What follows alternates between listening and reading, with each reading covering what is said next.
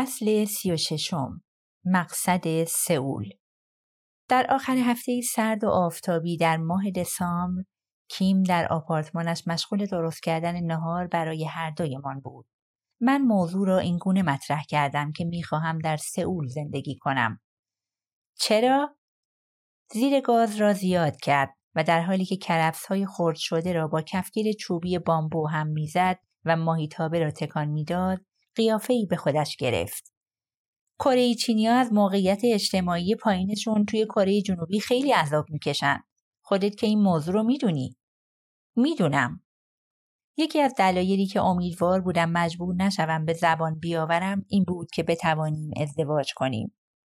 ماهی مرکب و قارچ را به مواد داخل ماهیتابه اضافه کرد و بعد نمک و فلفل به آن زد و من هم تماشایش می‌کردم.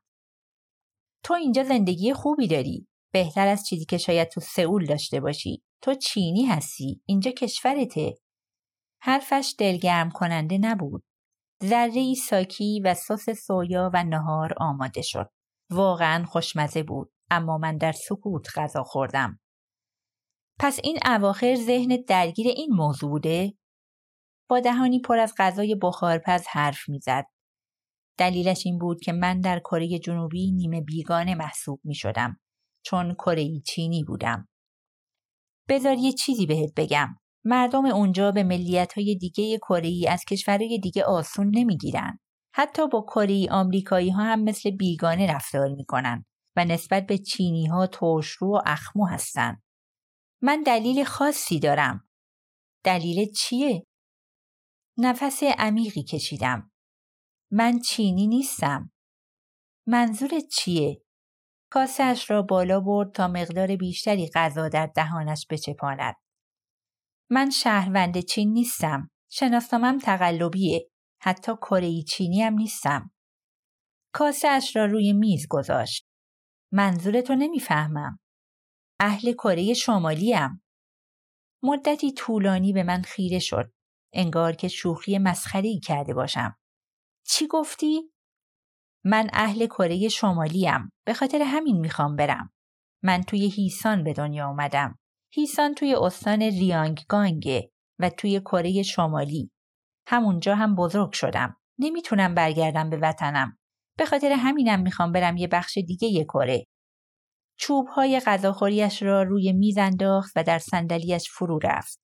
بعد از مکسی که به نظر می‌رسید تمامی ندارد گفت: اصلاً باورم نمیشه. خودم صد بار شنیدم که پای تلفن با خانواده‌ات حرف زدی. اونا توی شنیانگن. نه، اونا توی هیسانن. مرز کره شمالی با چین. آهی از شک و تردید کشید.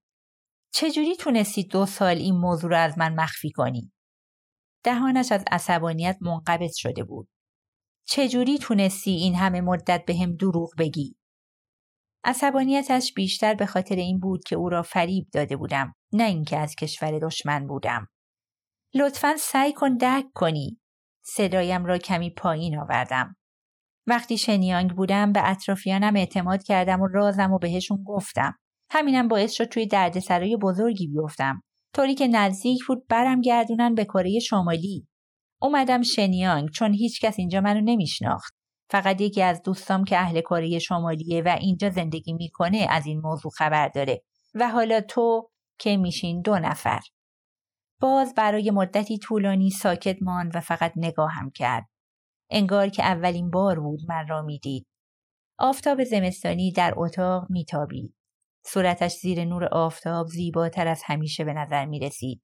کم کم عصبانیت جایش را به کنجکاوی داد. داستانم را به او گفتم. از چگونگی عبور از رودخانه یخزده یالو تا زندگیم در چین. آخر سر دستش را دراز کرد و دستانم را گرفت و بعد با خنده‌اش من را غافلگیر کرد. از آن نوع خنده‌های آرام، متین و ذوق زده. پس در این صورت باید به کره جنوبی بری. بذار سال نو رو اینجا جشن بگیریم و بعد بریم. فکر می‌کنم در آن لحظه بیشتر از همیشه دوستش داشتم. بلیطم را برای ژانویه دو هزار و هشت رزرو کردم. مادرم کاملاً مخالف بود، اما وقتی فهمید که نظرم عوض نمی‌شود، کوتاه آمد. حالا کیم در زندگیم بسیار اهمیت داشت، اما هنوز جرأت این را نداشتم که به مادر در موردش چیزی بگویم. او هنوز هم امیدوار بود من روزی به هیسان برگردم. یکی از همان روزها جزئیات زندگیم را وارد یک سایت پناهندگان به نام جستجوی مردم کردم تا شاید بتوانم کسی اهل هیسان را پیدا کنم. نام آخرین مدرسه و سال فارغ التحصیلیم را نوشتم و آدرس ایمیلم را وارد کردم. همون روز پیغامی دریافت کردم از شخصی که می گفت او هم اهل هیسان است، اگرچه به مدرسه دیگری می رفته. کمی با هم چت کردیم. وقتی گفت در هاربین است، من هم گفتم که در شانگهای هستم. مایل نبودم چیز بیشتری بگویم. اگرچه به زبان نیاوردم، اما پنجاه درصد احتمال می دادم یک مرد باشد و احتمالاً یک افسر بایبو که در چین فعالیت می کرد. گفت وب کم داری؟ حتما او هم مثل من مشکوک شده بود. دوربینم رو روشن می کنم تا بتونی منو ببینی و مطمئن بشی که یه زنم نه یه جاسوس باشه؟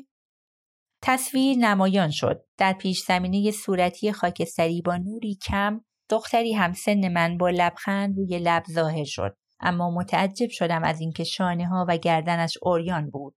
کیم هم کنار من نشسته بود. از نزدیک به صفحه خیره شد. تو لختی؟ بله، متاسفم، سر کارم. من و کیم به هم نگاه کردیم. اگه مشتری زنگ بزنه باید همون لحظه چت رو شروع کنم. به خاطر همین وقت ندارم لباس بپوشم. اوه، این چه جور شغلیه؟ به آرامی گفت چت تصویری. گفت که اسمش شینسو است. سالها پیش تلاش می‌کند تا به کره جنوبی برسد، اما در کنمینگ دستگیر شده و به کره شمالی برگردانده می‌شود. کنمینگ شهری است در جنوب غربی که اهالی کره شمالی از طریق این کشور روانه کشورهای آسیای جنوب شرقی می‌شوند تا با درخواست پناهندگیشان موافقت شود. یک سال بعد دوباره فرار می‌کند. او این شغل را انجام می‌دهد تا پولی به دست بیاورد و بتواند به واسطه‌ای بدهد تا او را به کره جنوبی برساند. خودت این شغل را انتخاب کردی؟ البته که نه. خنده غمناکی کرد و گفت اکثر واسطه‌هایی که به فراریا کمک می‌کنن قاچاقچی انسانن. اونا فقط به زنای فراری کمک می‌کنن، نه مردا. چینی‌ها به واسطه‌ها پول میدن تا ما رو به عنوان عروس یا فاحشه به چین بیارن. دیگر تمام شکم برطرف شد. من خیلی زود میرم سئول. اگه موفق شدم بهت کمک می‌کنم تا تو هم بیای. مصمم شده بودم به این دختر کمک کنم.